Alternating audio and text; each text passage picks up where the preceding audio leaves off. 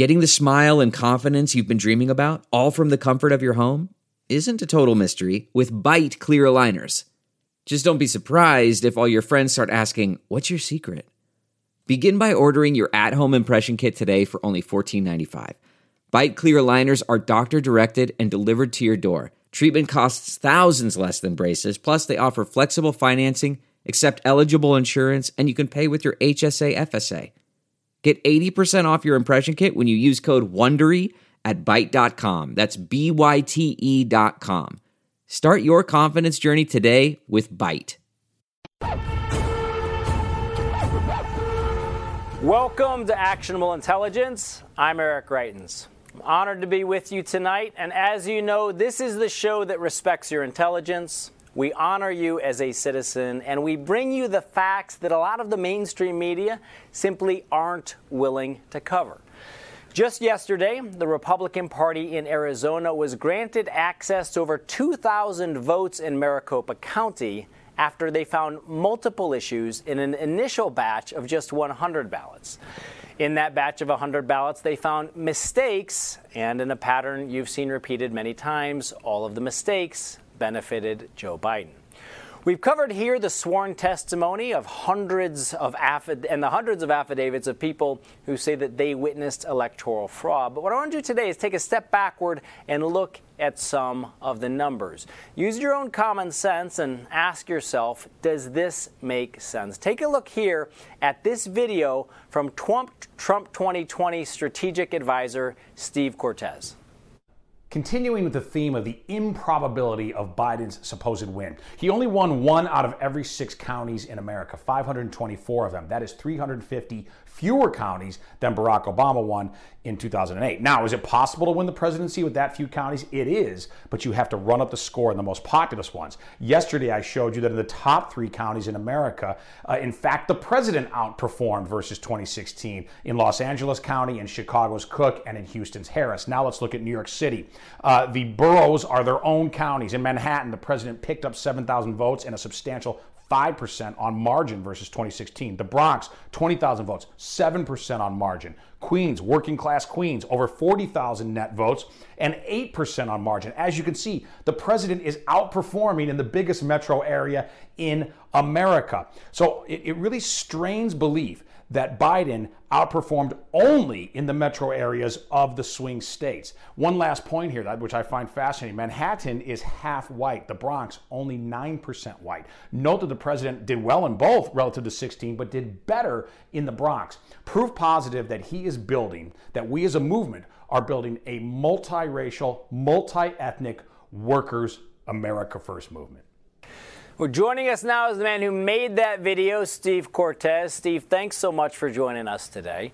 Um, you bet. Steve, I, I want to start here. Uh, you've looked at the numbers and you've looked at them across the country. First, just give us your big picture analysis for our viewers. What's the most important thing that you've discovered and that you're seeing?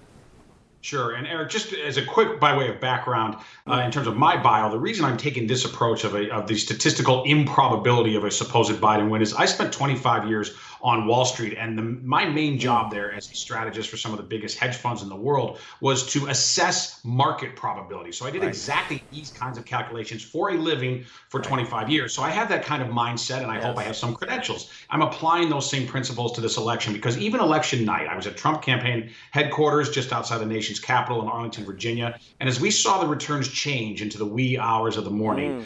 what struck me immediately was this is improbable to the point of being impossible. Now, mm-hmm. that was mm-hmm. just my gut at that point telling me, but I think my gut has been proven correct because the numbers bear that out. And and I've made a lot of these videos, I've written a lot of articles about the statistical improbability. To me, though, Eric, to answer your question, the most significant argument against a supposed Biden win, and I think there's a lot of them, but the most significant yeah. is the complete lack or almost complete lack of vetting of mail in votes. And what I mean by that mm-hmm. the rock bottom rejection rate. And let me be specific here and put numbers behind it because, again, I'm a numbers guy. Yes. I don't like to just sloganeer. And I'll give you two states specifically. Uh, the second worst state in this regard was Georgia. So typically, in most elections in Georgia and elsewhere, the rejection rate in a normal year, where you don't have a ton right. of mail in ballots, right. just standard mail in ballots, rejection rate is typically about 1%. For first time mail in uh, ballots, it's about 3% historically. People just tend to make mistakes, mm-hmm. or they're not valid voters, they're not legal voters, they're not registered, they moved, whatever. Uh, in this election in Georgia, even though we had, of course, an absolute surge of mail in voting, six times the normal, six times 2016, the rejection rate there went from the standard 1% in 2016 um, all the way, excuse me, it went from 3% there in 2016, it went all the way down to 0.24%. So literally one twelfth the level of rejections, even though the volume surged and the right. first time volume massively surged. If anything, if it were a valid, real scrutiny applied to these ballots, we believe the number should have gone up, the percentage that were rejected. Instead, the number plummeted. It's even worse in Pennsylvania. The number of rejected ballots there, 0.03%. 0.03. Their last time it was 1%. So that is 130th the level of rejected ballots in Pennsylvania. What that tells us, I think, Eric, statistically speaking, uh, is that there was no scrutiny at all. There was no validation. There was no verification. And what that means constitutionally, and this is what our Trump campaign legal team is working so hard on, that means that you effectively created two classes of voters people who showed up in person, who presented themselves, who presented identification, who presented a signature. Three levels of verification to make sure they are legal, valid voters. And then this entire mass of millions of votes uh, that are completely completely unsubstantiated. And again, that's not my opinion. We know that right. based on the numbers. Create two classes of voters is unconstitutional. It violates the 14th Amendment. It violates equal protection. Uh, to me, among the many legal challenges that we're mounting, this is the most significant legal challenge to these results as stated. Awesome. And Steve, one of the things that I really appreciate what, about what you do, and I know that our viewers do, is that you dig into the numbers and you present very clear facts. Could you talk with our viewers about what you've discovered about bellwether counties in the country? First, give them a brief explanation of what a bellwether county is, and then what happened in the 2020 election, please. Absolutely. So I'm doing a lot of county work uh, as well, and you, you thank, thank you for showing that video of New York, uh, where I, I point out that you can win with with only winning one sixth of the counties in the mm-hmm. United States, as Joe Biden did, but you have to run up the score then in the very populous counties, places like Los Angeles, which is far and away the biggest county in America, twice as big as the second biggest county, which is Cook. Only here's the problem with that. The president actually outperformed. Now, he didn't come close to winning Los Angeles County, but he did quite a lot better than he did in 2016. He gained a half million new voters in Los Angeles County, and he gained 4% on margin mm-hmm. compared to 2016. So my point is the idea that Joe Biden won the presidency at the county level, again, the statistics tell otherwise. And to your point about bellwether counties, there are 19 counties in this country considered bellwethers because they basically always get it right, or almost always.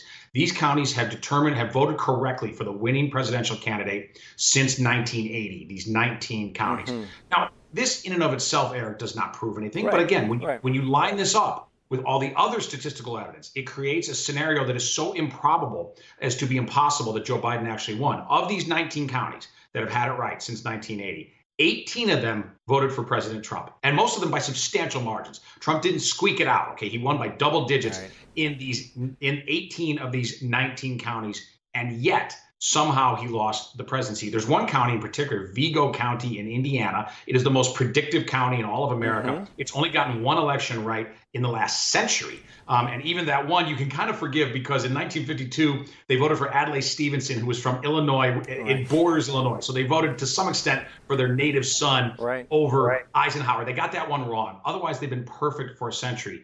Uh, President Trump won Vigo County by 15%. And again, in isolation, that doesn't prove anything. Right. But when, when we look at it in the totality of the statistical evidence, I think the case is absolutely compelling that President Trump won the legal vote. Yeah, and again, these are these are counties that voted for Barack Obama in 2008, voted for Barack Obama in 2012, voted for Donald Trump in 2016. These are counties that historically got it right. There's 19 of them, and 18 of them went for President Trump. Now, now turning also to House races, um, I think that the Cook Political Report had something like 27, you'll know the exact numbers, 27 toss up House races. What happened in those races?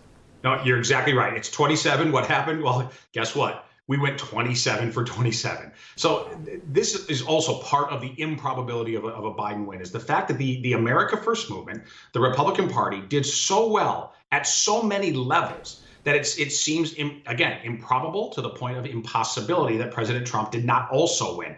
All 27 of the battleground House races, according to the Cook Political Report, which, if anything, by the way, leans a little bit left, mm-hmm. not trying to do President Trump any favors, but of their identified races, every single one of them broke in favor of the Republicans. It's rare in politics to have that kind of a sweep, to go 27 for 27. The GOP did. Uh, and mind you, it would be one thing if the president weren't popular with his party, because then maybe you can make that case of, okay, right. a lot of Republicans came out supporting these congressional candidates, but they didn't like their president. Well, that's not the case here. This is this is a man with 95% support among Republicans. He's probably the most popular politician within his party in history, or at least in decades in the United States. So this too, and we can also look similar story at the state house level. The Democrats really believed mm-hmm. that they mm-hmm. could flip four or five state house chambers around the country. They they believed they were vulnerable.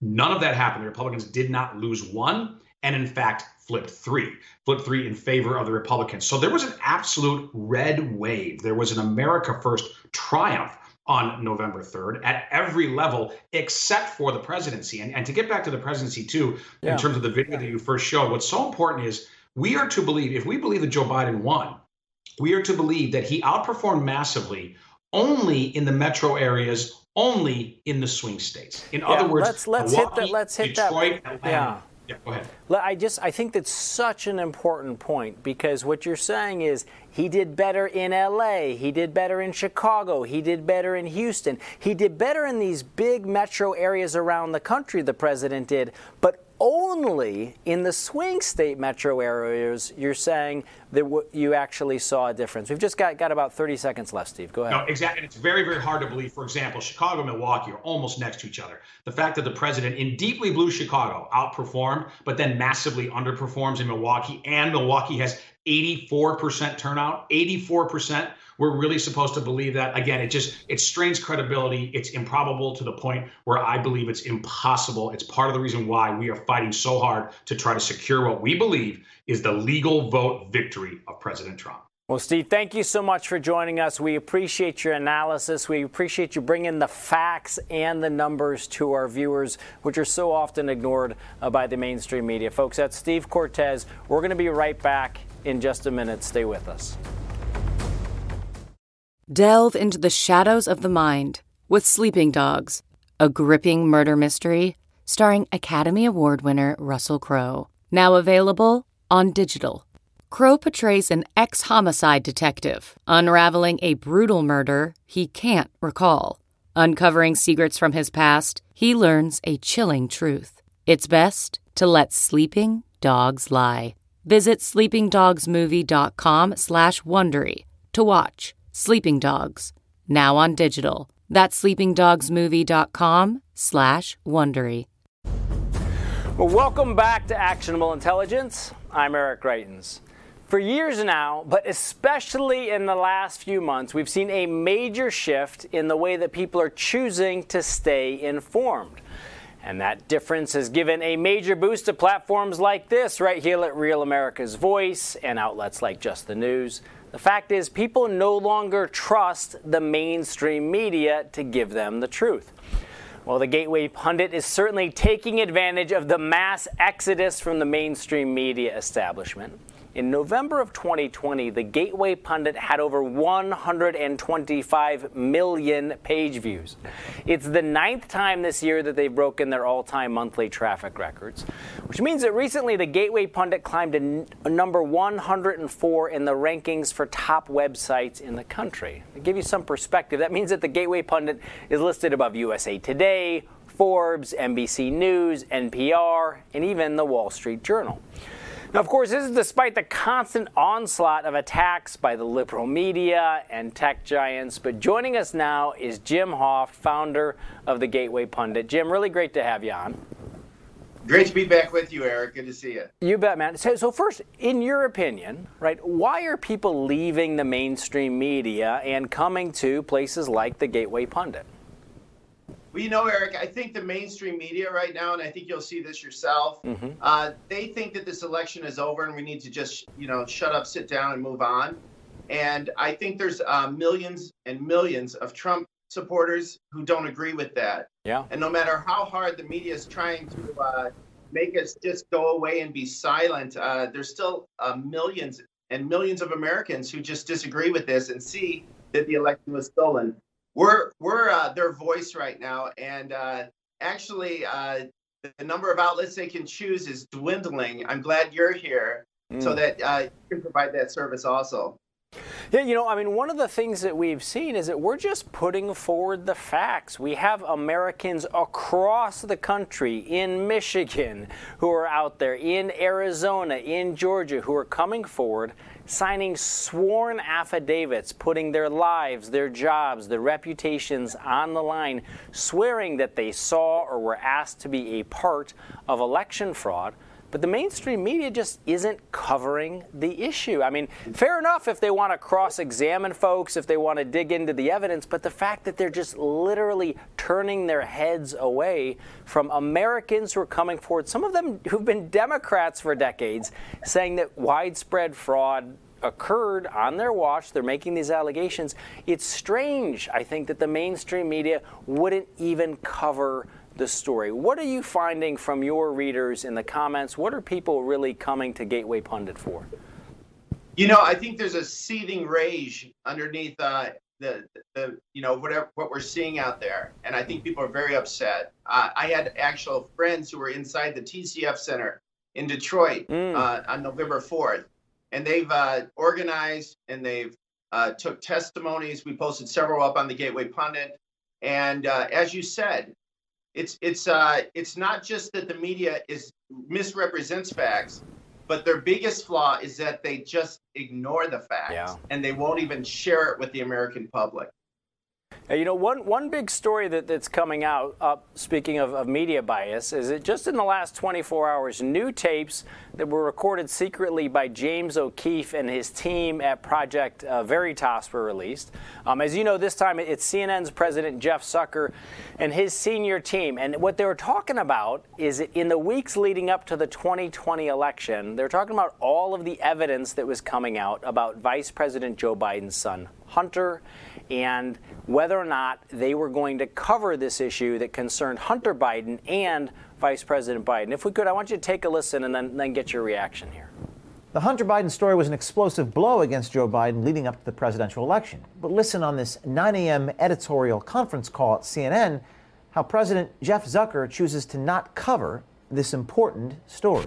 I think uh, on the Breitbart, New York Post, Fox News, rabbit hole of Hunter Biden, which I don't think anybody outside of that world understood last night. The Wall Street Journal reported that uh, their review of all corporate records so, showed no role for Joe Biden uh, on the um, uh, uh on the Chinese deal. And yes, I do put more credibility in the Wall Street Journal than I do in the New York Post.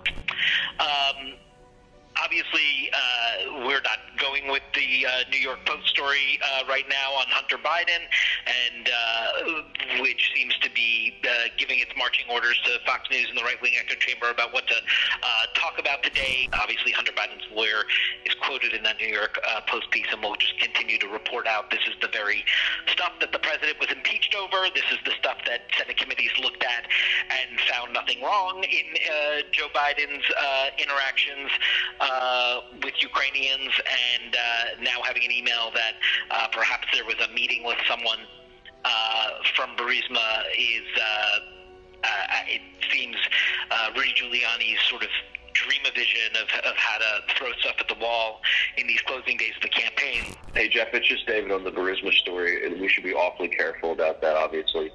But I do think there's a media story of what in the world are uh, Maggie Haberman and uh, Jake Sherman doing retweeting that story. So, Jim, there, there was an inside look at how CNN was deciding not to cover this story about Hunter Biden. And, and you know, it wasn't just an email about Burisma. There were emails, documents, records, witnesses who came forward and said that when they were talking about a payoff for the big guy, that they were talking about Joe Biden. What do you make of this? Uh, I think it's not a surprise that this is happening at CNN. I think it's outrageous that they pretend that they're reporting all the news. Um, I think they hid this from the American public. And I think that story was uh, at least 100 times bigger than what they thought it was. Um, we certainly posted on this. It seems like light years away now because that was the week before the election. Mm. But um, it's just outrageous that they would bury such an important story. And Eric, of course, you know, if this would have been a Trump family member, they would have uh, it would have been on 24 hours straight on CNN. Yeah, absolutely. No, there's just this, this glaring double standard in what they're willing to cover and what they're not uh, willing to cover. Uh, give us a sense now, Jim, for some of the big stories that you guys are, are following uh, at Gateway Pundit. Well, you know, Eric, we continue to uh, broadcast a lot of these hearings that are going on Mm-hmm. in these swing states, the battleground states that are still contested, we believe. Um, so that's getting a lot of traffic at Gateway Pundit. We're also following uh, today a strange story that Breitbart uh, took pot shots at uh, Lin Wood. That's getting a lot of traffic because, again, people don't understand what's going on there. And uh, and we also have from the Show Me State, Eric, uh, this representative Justin Hill. He's a, a state rep, and he's uh, pressing uh, charges, I believe, or filing a request anyway with uh, the, the the attorney general uh, against Dominion because he believes they've been operating illegally in the state of Missouri. So that's a pretty big story, and uh, it's it's very important that people understand uh, more about this shady com- company that uh, decided the election for us. hmm Absolutely. And Jim, you know, one thing I, I want to get your, your thoughts on uh, before before we have to go is also about how big tech censorship works. If you could just share with our viewers your experience at the Gateway Pundit. I know you've told me in the past that you used to get a lot of traffic would come your way via Facebook or via Google, and that in the and now they've put things in place that have changed that radically. Talk a little bit about the mechanics of how that censorship has worked. Well, certainly after the 2016 election, the tech giants uh, being they were pushed by uh, all these liberal groups to start censoring uh, conservative outlets like Breitbart and Gateway Pundit and Fox News, and so our traffic went down from about 30% of our traffic was Facebook. It's down to just dwindling down to two or three percent. Not today, over the last few years. Now, thank God, um, our, our traffic has grown in several ways because we continue to uh, report the stories that the rest of the media is just not willing to report. So our traffic has really boomed, but um, it's outrageous. They put a lot of conservatives out of business, these uh, tech giants, by not allowing them to have the traffic that uh, that they had before the 2016 election. So it's it's a real problem, and we see that now with the way that they uh, censor our posts. They censored the president of the United States. I've seen I've seen double censors on Trump's tweets where they put mm. two flags on it. So it's outrageous. It's out of control. Yeah, and Jim, again, so it used to be the case that people could share your stories on social media and then other people would, would click on them. But what you're saying is that over time, especially since 2016, the ability of people to actually find you via social has gone down. How are people actually finding Right. you and other sites like yours now? Yeah, yeah. Yeah, um, and actually, what the tech giants do too is if somebody retweets a story of ours, they'll they'll shut down their account and sus- suspend them for 12 hours. So, do you think they're going to retweet another story of ours in the future? Of course not. They're training people how to think and how to Mm. behave. Um, people can find the Gateway Pundit by going directly to our website. That's where we get most of our traffic at uh, thegatewaypundit.com. Good. And then also, Jim, just give us give us uh, your perspective as we're seeing more and more censorship from big tech. I mean, I don't think this problem is going to be solved by anything that's going to happen in Washington D.C. or in any state capitals. What's your advice to your fellow citizens about how to really fight back and make sure that we preserve the First Amendment? I think this is a pivotal moment in our country, Eric. Um, I've, you know, we saw what they did with the election. Uh, Trump had a landslide to being to seeing it stolen from him. He's fighting back. I agree with that. But um, people, I think, really just need to wake up, and if they want the truth, they're going to have to take that extra step and type in a, a website, and they just can't trust this media anymore. Awesome. Well, Jim, we very much appreciate you uh, joining us here again today. We look forward to having you uh, back on. Thanks so much for, for joining Thanks, us. Eric. Absolutely. Absolutely. And and folks, you know, one of the things that you can do is also go out to justthenews.com. Go directly there to justthenews.com as well. We've got a lot of compelling stories there. And then share those directly uh, with your friends. We here at Actionable Intelligence are going to keep bringing you the stories that the mainstream media often ignores. And we'll be back in just one minute. CarMax is putting peace of mind back in car shopping by putting you in the driver's seat to find a ride that's right for you. Because at CarMax, we believe you shouldn't just settle for a car, you should love your car. That's why every car we sell is CarMax certified quality so you can be sure with upfront pricing that's the same for every customer. So don't settle. Find love at first drive and start shopping now at CarMax.com. CarMax, the way car buying should be. Welcome back to Actionable Intelligence. I'm Eric Greitens.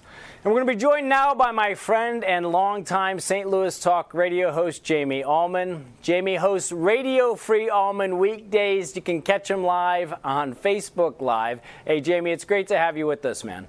It's great to see you again, too, buddy. Looking fantastic. Show is awesome. Thank you. Thank you. Hey, Jimmy, you've been traveling the country. You've been out there covering the freedom rallies. You've been out there covering the Stop the Steal rallies. Just give our viewers who haven't been there themselves a sense for what you're seeing right now. Well, I got to tell you, I've been out traveling also not only with Freedom Free Allman, but the 1776 Forever Free, the Freedom Tour there. And it's a great organization. So we've been uh, to Phoenix, as well as to Atlanta, Georgia. And both these times, I'm telling you what, I'm sitting there, I'm doing these live streams and everything else, and I'm literally getting goosebumps because I am seeing the energy and the diversity of these people who are attending these rallies. Eh, you don't see this in the mainstream media. You see it right. at Real America's right. Voice and other places, but in the mainstream media, they're not showing the people who are there, the the the black people, the white people, the young women with with earrings through their noses, and, the, the hippies and the and the oldsters and the gun toters and all that kind of thing. It's a diverse crowd. It's people who are realizing that in, in fact they feel their vote did not count, and and every single illegal vote is a violation of the civil rights of every single legal vote. And these people are out there; they are hungry for answers. Mm-hmm. And let me mm-hmm. tell you mm-hmm. something: this isn't this isn't about being sore losers. This is, as even Donald Trump has said, this is about finding out what the true vote happens to be, not the stolen vote, but the true vote. But the diversity of people out there, not unlike the diversity of people who support Donald Trump, unlike any other Republican has gotten that kind of attention before. So it's a hugely diverse crowd. It's a lot of people who are simply true Americans. This isn't about the Republican Party or the Democrat Party. This is about the integrity of our elections and our future elections. So the diverse crowd is what really amazes me. And, and, and it is energetic. When you're in the middle of those folks, it is amazing.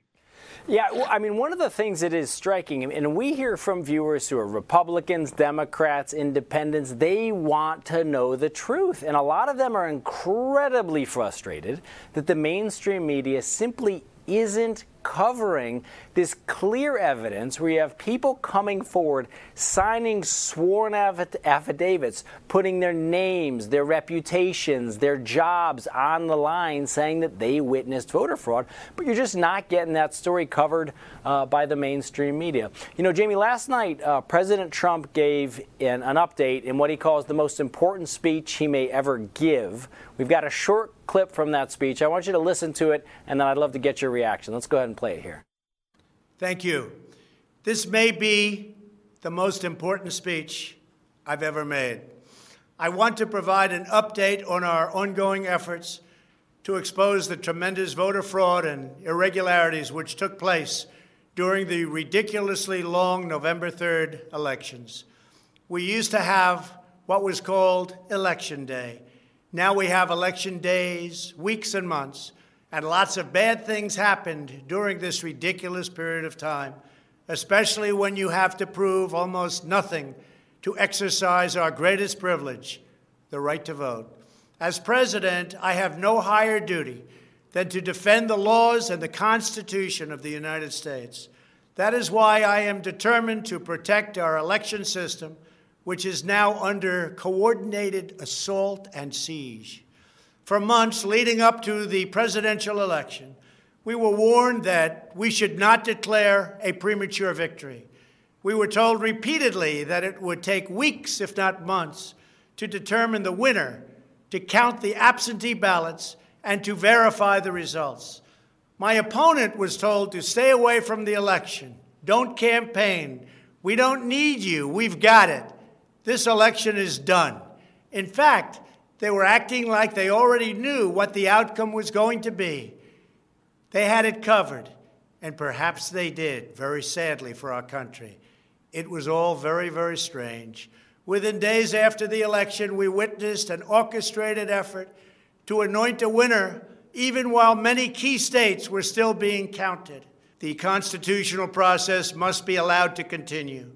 We are going to defend the honesty of the vote by ensuring that every legal ballot is counted and that no illegal ballot is counted. This is not just about honoring the votes of 74 million Americans who voted for me. It's about ensuring that Americans can have faith in this election and in all future elections. All right, Jamie, give us give us your thoughts and your breakdown on that. Well, first of all, there's a man with the patience of Job and the stoicism of a true American patriot right there. I don't know how he does it.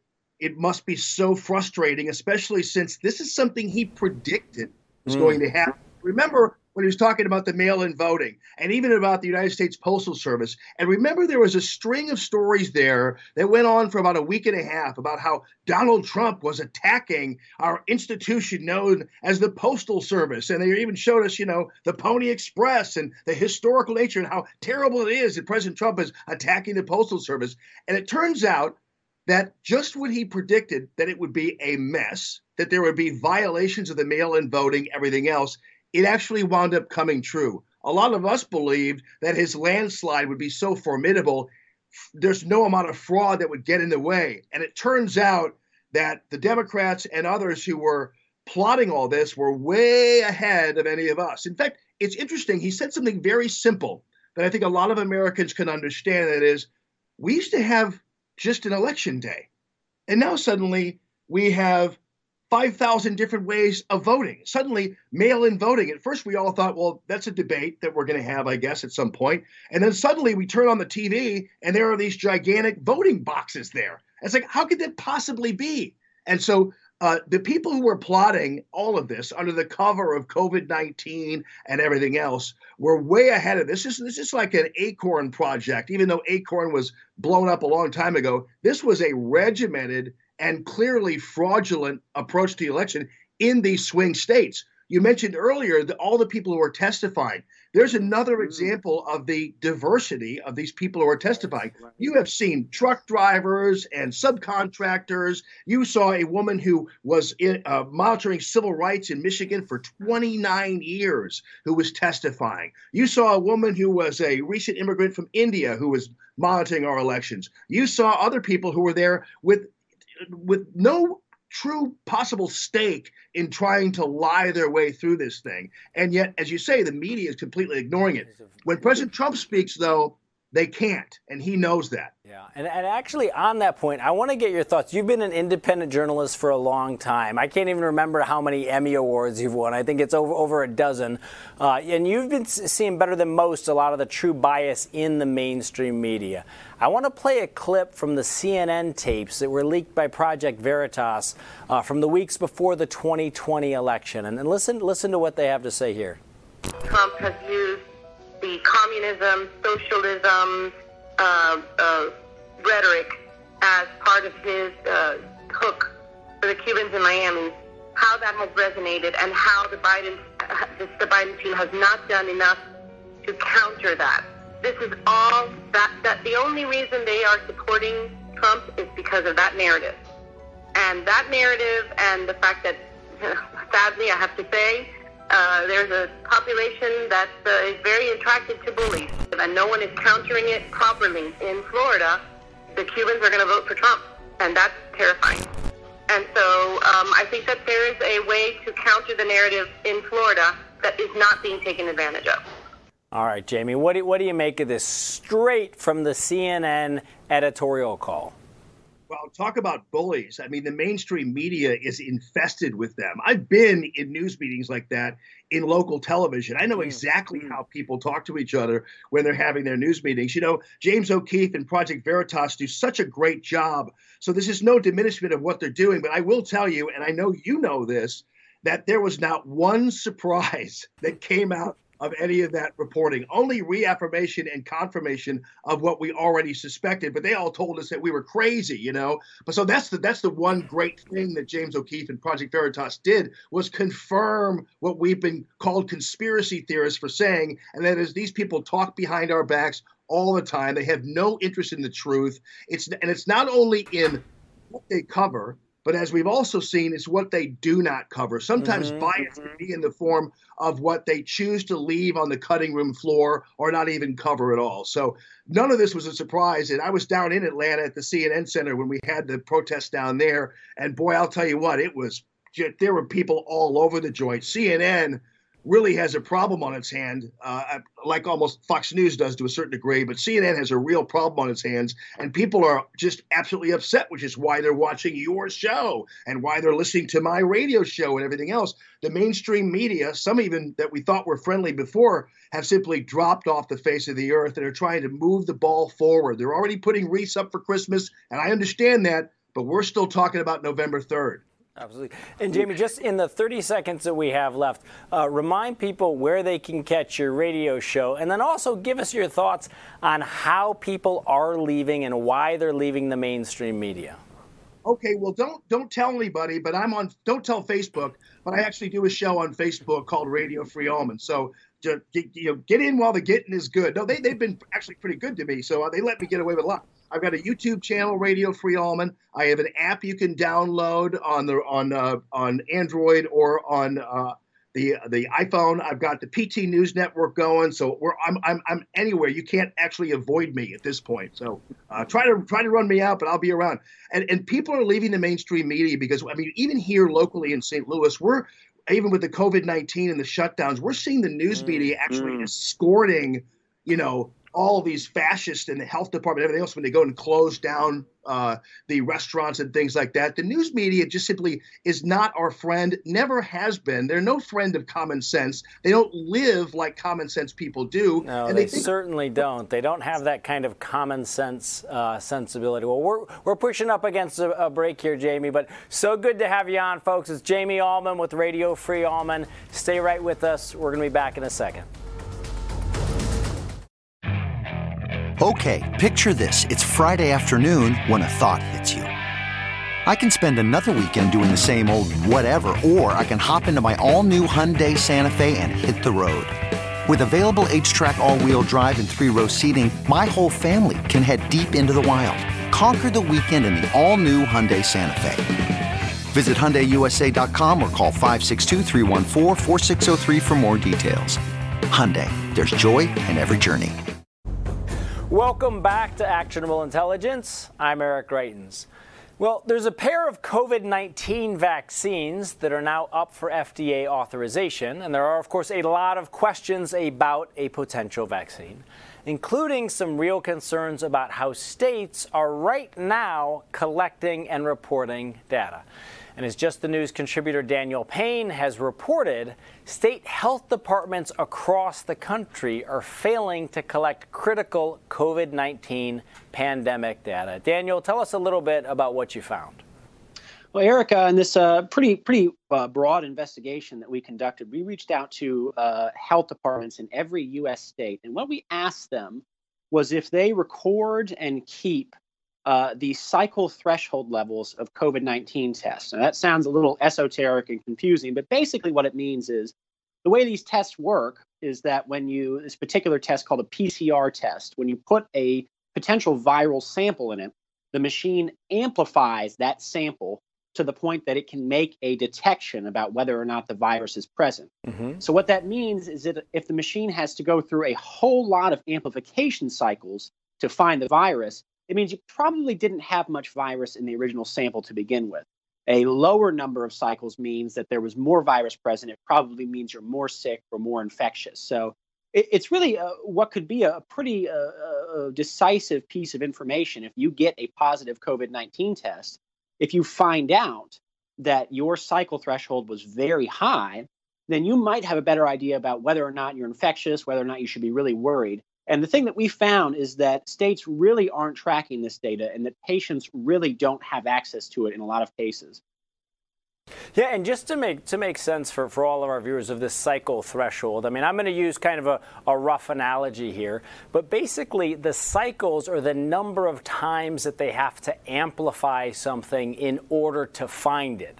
So Right. if you have to cycle through it multiple times, you have to amplify it again and again before you find something, it means that what you found was actually quite small or hard to find to begin with. And what you're what you're saying is that states just aren't keeping that information as if you know and they're so they're not keeping the information about what it took to actually find the virus Right. That's what uh, the most of the responses we received uh, uh, revealed. And you know, there's a lot of uh, infectious disease experts and public health officials who who dispute the relevance of cycle threshold numbers. There's a lot more that say they're very important. Uh, what's what's pretty obvious is that it should be something that the public has access to, Yeah. and certainly that patients that get positive Yes. test results also should have access to. Absolutely. Now, Daniel, you've got another story on justthenews.com, and I, I'd love to get your, your uh, comments and explanation on this. It has to do with a study out of Denmark about wearing masks. Tell us, please, what you found there. Yeah, so uh, this was um, uh, throughout the the uh, late summer and into the fall. There was rumors of this Danish mass study uh, that had been conducted. It was the largest uh, randomized trial of uh, of uh, face coverings in the COVID nineteen COVID nineteen pandemic conducted to date, and there were rumors that the study was completed, um, that the data was available, that, but that multiple journals were rejecting it, and that Mm. actually turned out to be the case. That uh, these scientists in um, in Denmark had, had submitted this uh, this study everywhere, and they had gotten it rejected at multiple prominent outlets, and they finally actually did get it published. I think it was early last month, maybe late October. Yeah, and, and tell tell our viewers, please, you know, what was actually in the study? What were their findings, and what, what was the explanation for why it was it was rejected for so long? So uh, this this thing that they were examining was whether or not wearing a face mask protects you against COVID. Now, Mhm. the justification for wearing face masks throughout the course of the pandemic has generally been that it keeps the virus contained if you're infected with it. That it's actually a matter of what they call source control. Now, this study sought to answer a slightly different question, which was whether or not the wearing the mask protects you from getting Mhm. infected with COVID. And the scientists basically found there's not a lot of compelling evidence to to make that claim that it does protect you. And um, it was rejected, I think, over disputes of their methodology and their conclusions. But it eventually was published, and the conclusions were that masks offer apparently uh, a very little to no protection for those who wear them. Well, Daniel, we appreciate you you joining us today. We know that those stories are available at justthenews.com. Thanks so much for for being being on with us. Always a pleasure, Eric. Thanks for having me. You bet. Hey, and guys, while we're on the topic of COVID 19, I also wanted to highlight another article that you can find currently at justthenews.com, and it has to do with the death count that's being attributed to COVID. And it's about a story about a report that was put out by Johns Hopkins University. Last week, Johns Hopkins University published and then deleted a study examining the effects of the coronavirus on U.S. death tolls using data from the Centers for Disease Control and Prevention. To discuss this more, we're going to bring in the author of the Just the News article, Sophie Mann. Sophie, thanks so much for joining us. Thank you for having me. Absolutely. So, break this down for, for our viewers a little bit. What did you find? Sure. Well, so the meat of this um, study that had been published out of Johns Hopkins was it was looking at the COVID death rates from um, an economical perspective. So the woman who authored the study, Genevieve Briand, is an applied economist as opposed to an epidemiologist or a lot of the people from the medical field that we've seen breaking down these numbers. And basically, what her hypothesis is is that to understand really the um, the impact that the coronavirus has had on U.S. death tolls in a plain way, we need to compare the number of people who have died this year to any other year Sure. and in similar categories. so obviously before 2020 the coronavirus wasn't something that was taking the Right. lives of Americans. But what she did was look at the number of um, elderly individuals who we know are typically hit harder by this virus than most and compared it year over year. And what she actually found was that there had not been any rise in that category of death. And what she also found that was interesting and the thing that really kind of spurred more commentary and questions out of the study was that when she looked at the tip, tip what are typically the rates um, or the causes of the most deaths in America. So that's like heart disease, diabetes, the things that year over year increase, is that in 2020, those numbers had actually begun to decline. And that didn't make sense to her because there's no reason that mm-hmm. that would be the case. Right. Um, and so, what that led her to believe, and she's not coming out and making a statement about it, but she certainly believes there are more questions to be asked, is how are these numbers being reported? And as you and Daniel just discussed, there's there there's some question about how hospitals and medical professionals and sort of these aggregating agencies are attributing coronavirus deaths. Um, and so her question is, why is this happening? Are Americans really dying of you know heart attacks and high cholesterol and things like that less, or are they dying of those things and you know the coronavirus death is being slapped on the death certificate and released publicly, which there's questions about the legality of that as well. Um, but so. So those questions came up, um, and what happened was Johns Hopkins had had a discussion with the author of the article uh, to sort of promote it and get a better understanding of it for their viewing audience. And that article went up and was then promptly deleted after a couple of days, and the, the, news cycle picking it up and it sort of fostering conversation about what was going on. They, you know, the, the reaction to it was so vast and so interested that Johns Hopkins felt it was leading to sort of questions about uh, the coronavirus pandemic and lockdowns that are happening in perpetuity that they were uncomfortable with. And they said that it was spreading misinformation, um, despite the fact that they stand by the results of the study itself, which you can still see. But so they stripped down this article and deleted the discussion from the public discourse. Um, because you know there were questions coming out of it that they appeared to be uncomfortable with. So let's talk first again, just to kind of review the findings and then the methodology. Basically, the way I understand it is that the findings were that year over year, mm-hmm. the same number of people were dying in 2020 as died in 2019, as mm-hmm. died in 2018. So, and that would run counter to the general understanding, this idea that there are a whole lot more people who are dying because of coronavirus. They're saying that year after year, the mm-hmm. death toll is the same.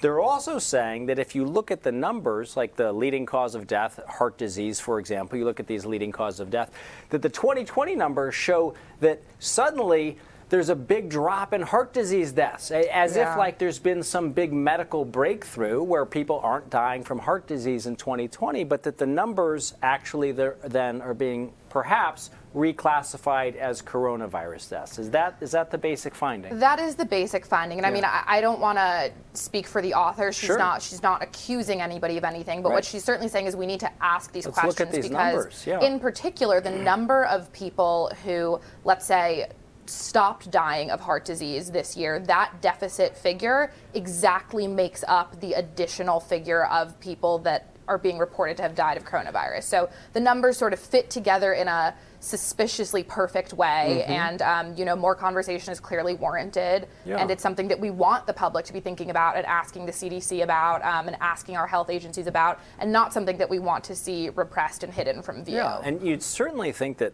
scientists and academics who should be pursuing the truth would want to look at these numbers and really dig in to figure them out. And so when they pulled this down, they said that they stand by it, that there was nothing wrong with the methodology mm-hmm. of the mm-hmm. study, that there was nothing wrong with the numbers, but they just decided to pull it down because they didn't what was their explanation? Because they didn't like the conclusions, because they were worried about it? What they said was that the publishing of the study had led to a discourse online that they felt was, quote, leading to the spread of misinformation having to do with the coronavirus pandemic, which, if you think about it, is a little bit counterintuitive because mm-hmm. if what they are, are, standing by is in fact true, or at least true enough for them to stand by, yeah. then how can that then lead to a discussion?